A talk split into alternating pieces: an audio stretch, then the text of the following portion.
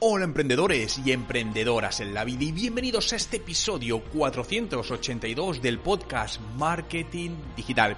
Hoy vamos a hablar de la guía definitiva para reiniciar tu negocio online. Si te encuentras en una situación donde tus ventas están estancadas, si te encuentras en una situación que el lanzamiento no te ha funcionado de la mejor manera que querías, este podcast te va a ser de mucha utilidad para parar coger distancia y volver a arrancar con mucha más fuerza que nunca. Pero antes, como siempre, ¿quieres ahorrar tiempo y dinero en tu aprendizaje de marketing digital y pertenecer a una comunidad donde gente como tú esté ahí cuando necesitas que te ayuden?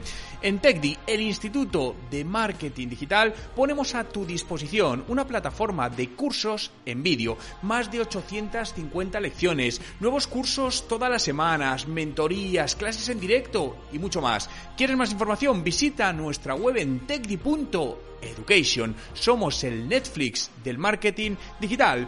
Hoy es martes 25 de mayo de 2021 y mi nombre, Juan Merodio.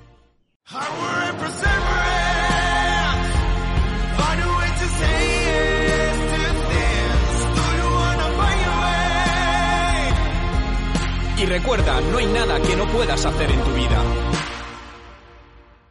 La guía definitiva para reiniciar tu negocio online.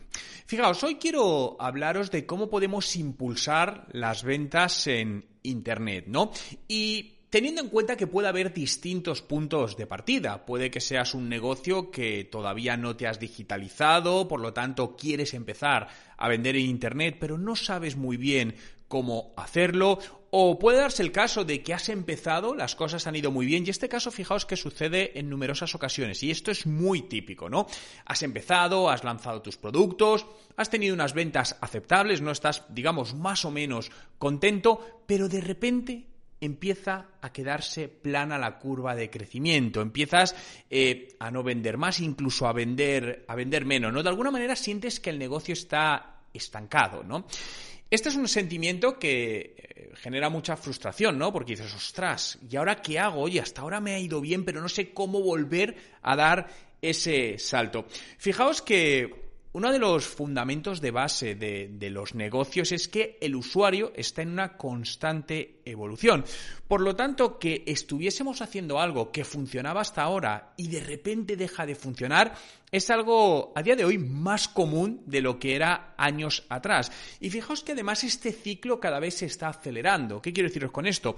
Eh, os puedo decir que acciones que en determinados negocios el pasado mes de septiembre, fijaos que os estoy hablando hace nueve meses, ocho, nueve meses, funcionaban bien, hoy han dejado de funcionar y obligan al proyecto a revitalizarse, a reiniciarse, a reinventar nuevas cosas para seguir funcionando. Por lo tanto, solo tenemos dos opciones, adaptarnos o fallar y tenemos claro cuál queremos, ¿no? Adaptarnos. Por lo tanto, quiero ayudarte en este podcast a generar una metodología de trabajo que te permita adaptarte constantemente, porque lo importante es tener en cuenta que la adaptación va a ser una constante, es decir, no decimos no debemos pensar, "Oye, me tengo que adaptar ahora al mundo digital, ya me he adaptado y esto funciona." No, no, no, tenemos que estar constantemente poner la adaptación como digamos una parte intrínseca de tu proyecto, de tu negocio, independientemente del tipo de negocio o tamaño del mismo, ¿no? Por lo tanto, quiero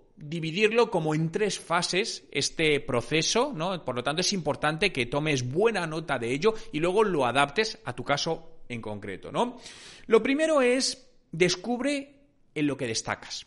Esto lo podemos llamar de, de, muchas maneras. Podemos llamarlo cuál es tu valor diferencial, cuál es lo que te hace especial, cuál es tu identidad. Pero en definitiva es descubrir cuál es la razón por la que los clientes te están comprando. Y esto es fundamental, porque es muy probable que tengas competencia, ¿no? Ya quedan cada vez menos negocios donde no hay competencia, por lo que lo normal es que todos tengamos algún competidor y un cliente antes de comprarnos valore esos competidores. Y si al final nos compra a nosotros es imprescindible saber, oye, ¿por qué nos ha elegido a nosotros? Este feedback lo puedes conseguir de distintas maneras, ¿no? Puedes conseguir un feedback directo, ¿no? Si, por ejemplo, tu negocio tiene una parte presencial y te compran presencialmente, es muy interesante eh, que el dependiente o la dependienta mediante conversación saque esta información, ¿no? Detecte estos pequeños detalles para coger esos datos y entender luego mejor ese comportamiento de, compra. En muchas ocasiones también en canales digitales eh, se puede utilizar para preguntar al usuario. Imaginaos que el usuario os acaba de hacer una compra en vuestra tienda online y nada más comprarla, donde le confirmas el pedido, le dices que si, bueno, responde una breve encuesta, pues tendrá, no sé, un bono de 20 euros para gastar en su próxima compra. Bien, imagínate esto. Bien, ¿qué estamos consiguiendo ahí? Una información valiosísima, porque justo está en ese mismo momento donde el usuario acaba de hacer la compra, lo tiene fresco. Bien, es muy importante que esto lo si lo podemos conseguir en ese momento mejor, porque si lo hacemos siete días después, pues es muy probable que el usuario te dé una respuesta que no sea tan veraz, ¿no? Entonces, ese mismo momento es el momento clave. Y el usuario, si al final va a querer comprar más productos o a lo mejor está pensando en un futuro y dice, ostras, pues no me cuesta nada, contesto 3, 4 preguntas y voy a tener 20 euros o 10 euros o lo que sea, o un descuento para la próxima compra en esta tienda online.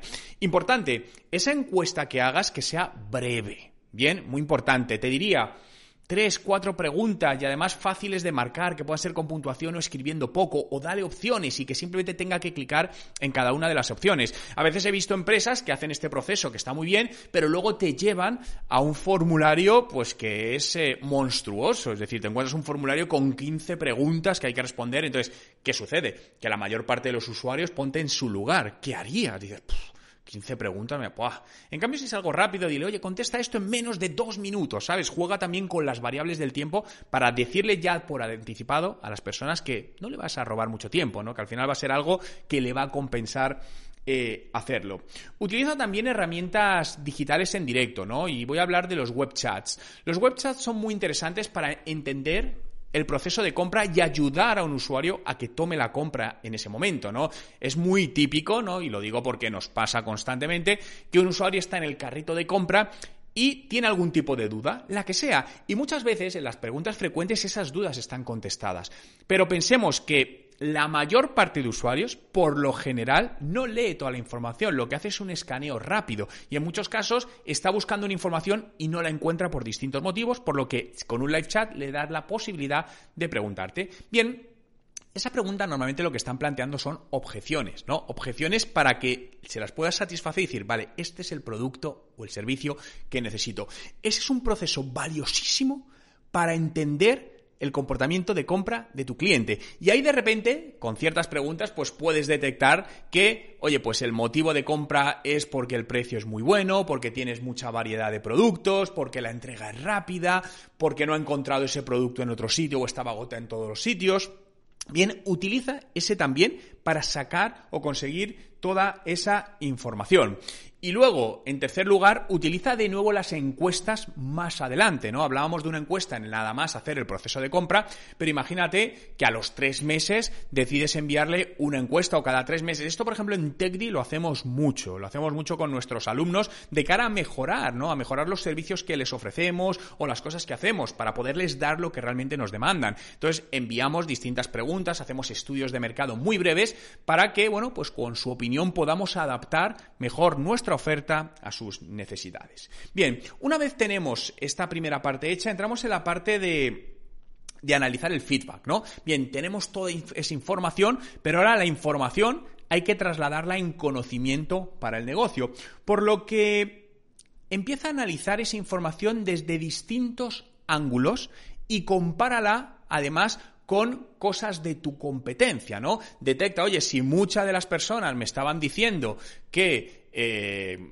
uno de nuestros fuertes es que tenemos el producto eh, con diversidad de colores, ¿no? Por inventarme algo, bueno, pues analiza si eso es cierto y qué le sucede a tu competencia, porque eso automáticamente lo puedes convertir en una palanca de ventas, ¿no? Y eso a lo mejor te puede interesar esa simple frase, destacarla en tu carrito de compras. ¿Por qué? Porque va a actuar como activador de compra. Pensemos que, no sé, el 97%, hay muchas estadísticas que varían, ¿no? Pero, por decirlo más a nivel general, la mayor parte de los procesos de compras son emocionales, no racionales. Sobre todo de productos normales, ¿no? Productos que no son muy, muy caros, pues como a lo mejor puede ser una vivienda, que ahí, bueno, puede tener una parte emocional, pero es distinto, ¿no? Por lo que pensemos en esa emoción. Y esa emoción, es decir, cosas como las fotos que utilicemos, los textos que utilicemos, van a condicionar que la gente cuando está en ese carrito de compra decida comprarnos a nosotros o diga, bueno, lo dejo, me voy, ya lo haré en otro momento. Y ese ya lo haré en otro momento significa, muy probablemente, que nunca lo hará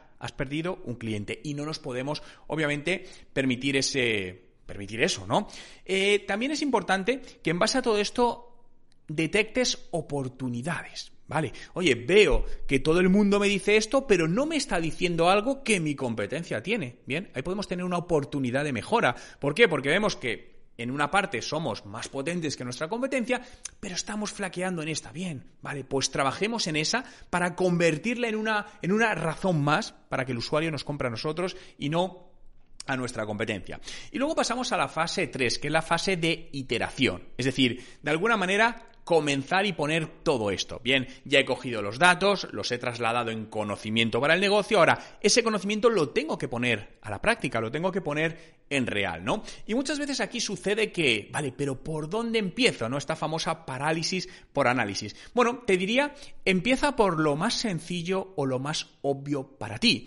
Tú conoces tu proyecto, tú conoces tu negocio, tú conoces a tu cliente. ¿Qué consideras que para ti, para tu negocio, es lo más prioritario o lo más obvio. Bien, por lo tanto, esta decisión es estratégica y la tienes que tomar tú en base a tu conocimiento del negocio, ¿no? Entonces, empieza por una cosa, puedes sacar 5, 10 o 25, pero selecciona una, la más prioritaria para ti, para tu negocio, la que consideres que en este momento, bien, puede ser la más importante o la que puede darte mayores beneficios y empieza a implementarla. Y el resto, priorízalas, marca algún tipo de código de color o prioridad, como tú quieras. Oye, pues pongo un código, el típico semáforo. Verde lo más prioritario, naranja lo que, bueno, es no es tan importante, pero es importante, y rojo lo último, lo residual, que habrá que hacerlo, pero no tiene ningún tipo de urgencia. Bien, esto te puede ayudar a organizar todas esas ideas, todos esos procesos que vas a implementar, y cuando acabes con el primer verde, pasas al siguiente verde, pasas al siguiente verde, luego ya pasarías al naranja, al otro naranja y luego a los rojos.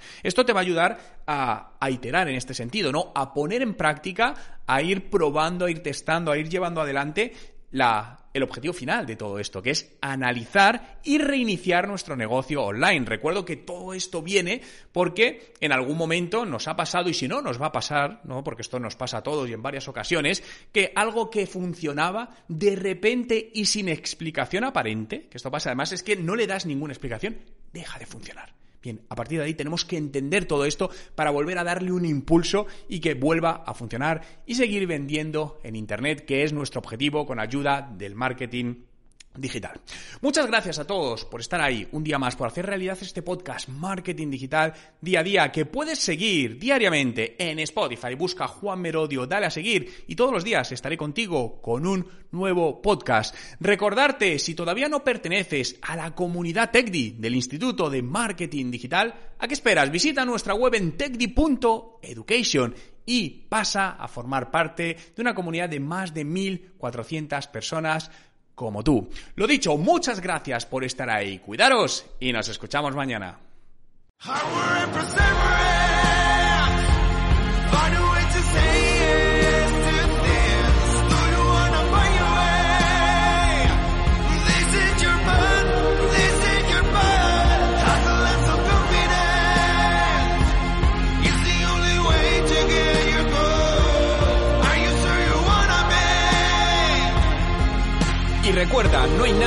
Puedas hacer en tu vida.